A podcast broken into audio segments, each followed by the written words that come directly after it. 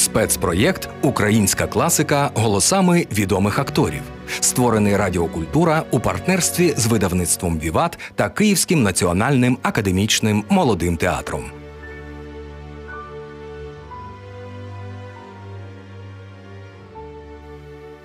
Фрагмент роману Валеріана Підмогильного Невеличка драма читає Олександр Ромашко.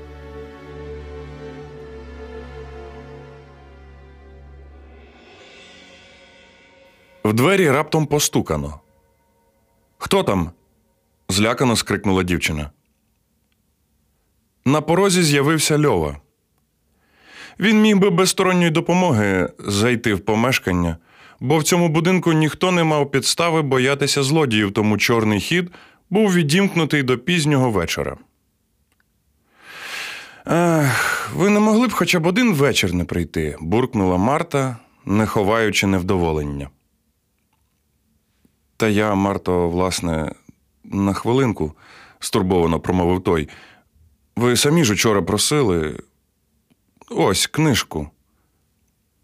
Ну, роздягайтесь без передмов, сказала дівчина. Чекайте, ось руки помию.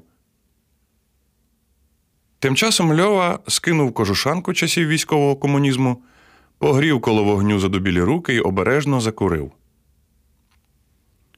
У вас квіти? Сказав він, коли дівчина вернулась. «А тож, квіти. От з кого вам брати приклад. Якийсь таємничий, невідомий присилає мені вже третій кошик. Абсолютно невідомий, далекий лицар. Та не стійте ви, як стовп. Льова був хоч і худий, зате довгий. Зразу цілу хату зайняв. Сідайте на своєму стільці. Це я розумію прислати незнайомі квіти. В цьому є щось некорисливе, високе, миле. А ви от скільки мене знаєте? Але ж, Марто, ви самі самі казали мені, щоб я ніякого забобонів Льова. Знаю, що сама вам заборонила, суворо спонила його дівчина. Смішно було б, якби ви уривали зі своєї платні на букети. Але можна б було хоч одну квітку десь вирвати і подарувати. Тепер зима, Марто. Квітки не ростуть.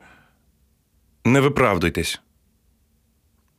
І потім одна квітка це якось надто сентиментально і несучасно. Інша справа отакий кошик. Несучасно. Що ви так несучасного боїтесь? Все щире, завжди сучасне. А отакий кошик чому інша справа? Тут е, тут розмір і ціна викупає. Я захоплена, що ви нарешті сказали щось дотепне, скрикнула дівчина.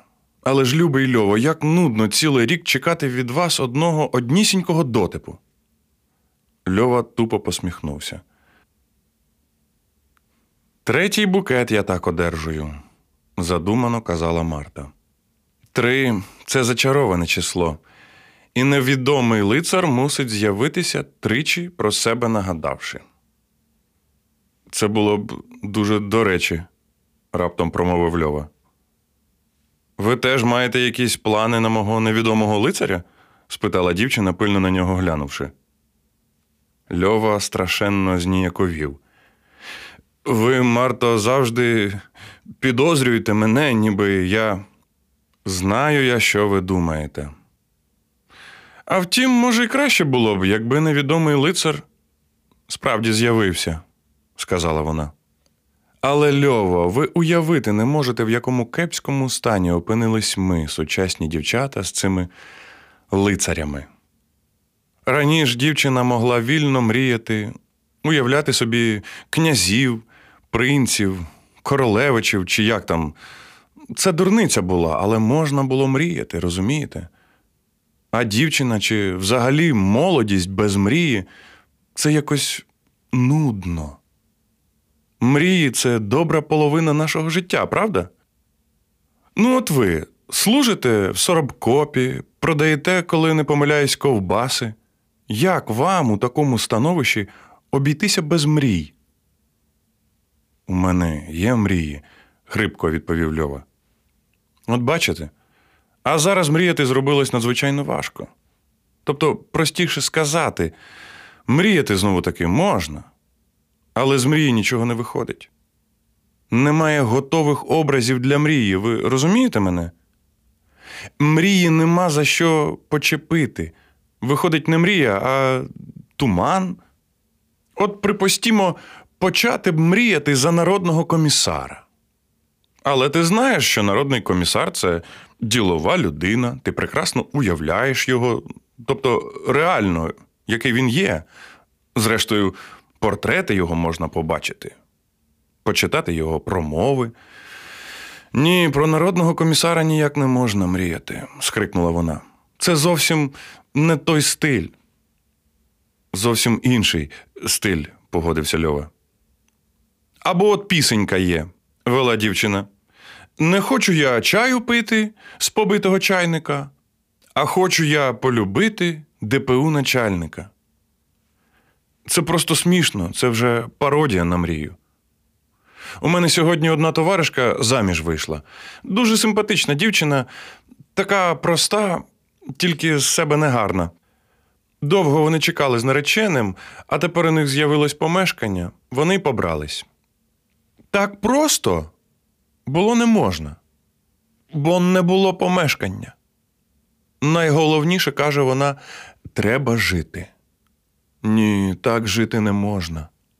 Треба створювати собі ілюзії.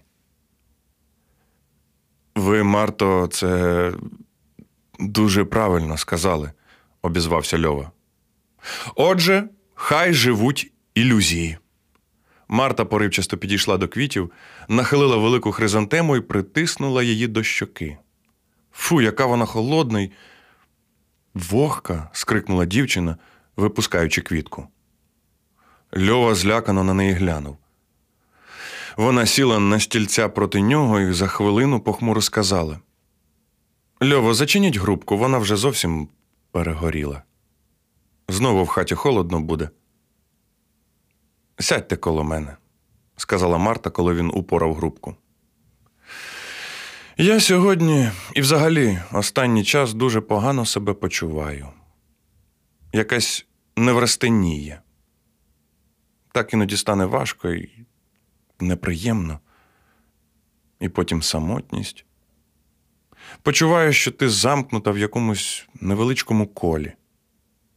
За цим колом є багатько людей, може, дуже цікавих, напевно, дуже цікавих, але ти їх не знаєш.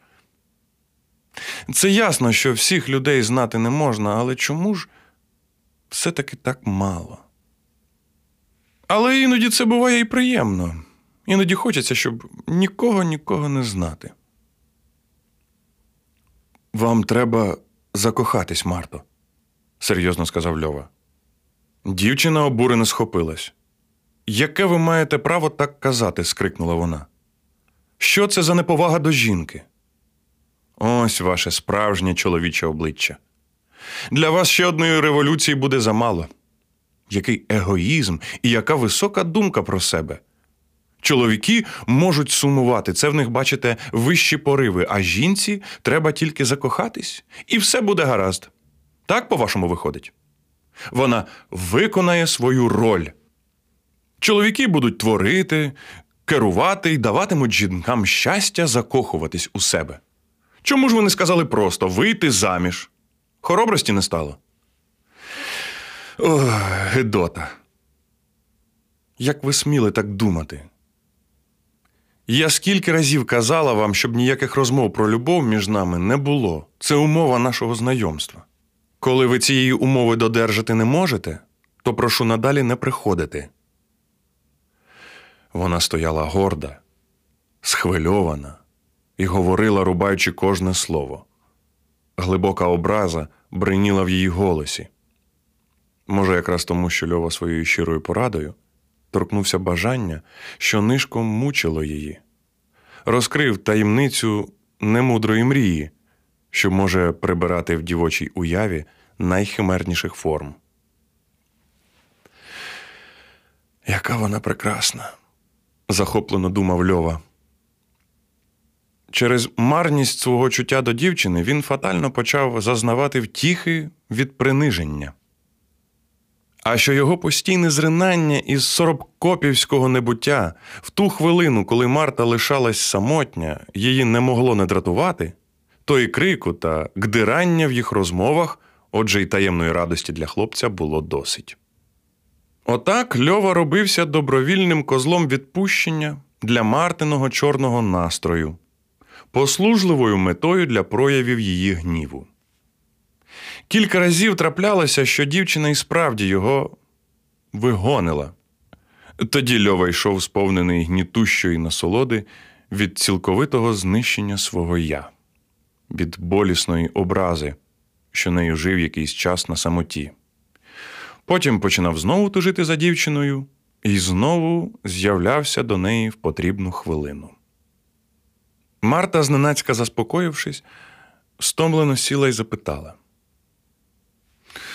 Та в кого ж, зрештою, закохатись?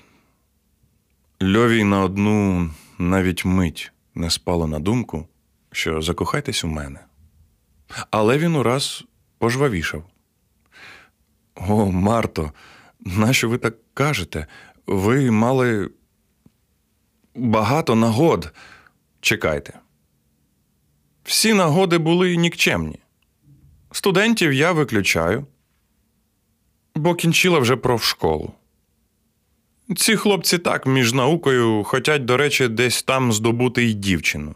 Це для них своєрідна, дуже приємна розвага, а головне це закінчити школу. Це цілком законно, засміялась вона. Але і я їх теж цілком законно виключаю. Письменники шукають заразом і матеріалу, це щонайменше гидко. Господарники надто бундючні.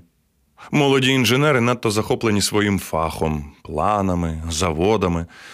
Бухгалтери, вчителі, адміністратори все це не те, не те. Бо мені хочеться, сказала вона в підступі нудьги, закохатись безтямно, так як у романах колись писали. Я хочу так, як у романі. Льова кивнув головою. Але й він мусить закохатись так само, суворо додала вона. Він мусить усе забути, покинути працю, знайомих, обов'язків, все, все, забути все, почати щось нове, неповторне. Марто, як ви чудово говорите. Очі в льови сяяли, він схилився так, ніби мав ось ось упасти перед дівчиною навколішки. Повинна бути казка, гарячково вела вона. Розкривається завіса, і таке м'яке, м'яке світло, виростають гаї, в них затишок, пухка трава, і тут річка. Ввечері річка тиха, здається, підеш по ній, а входиш все глибше, глибше, вода підіймається, стаєш легка, скидаєш із себе всю вагу і пливеш. Ах, Льово, приведіть мені невідомого лицаря.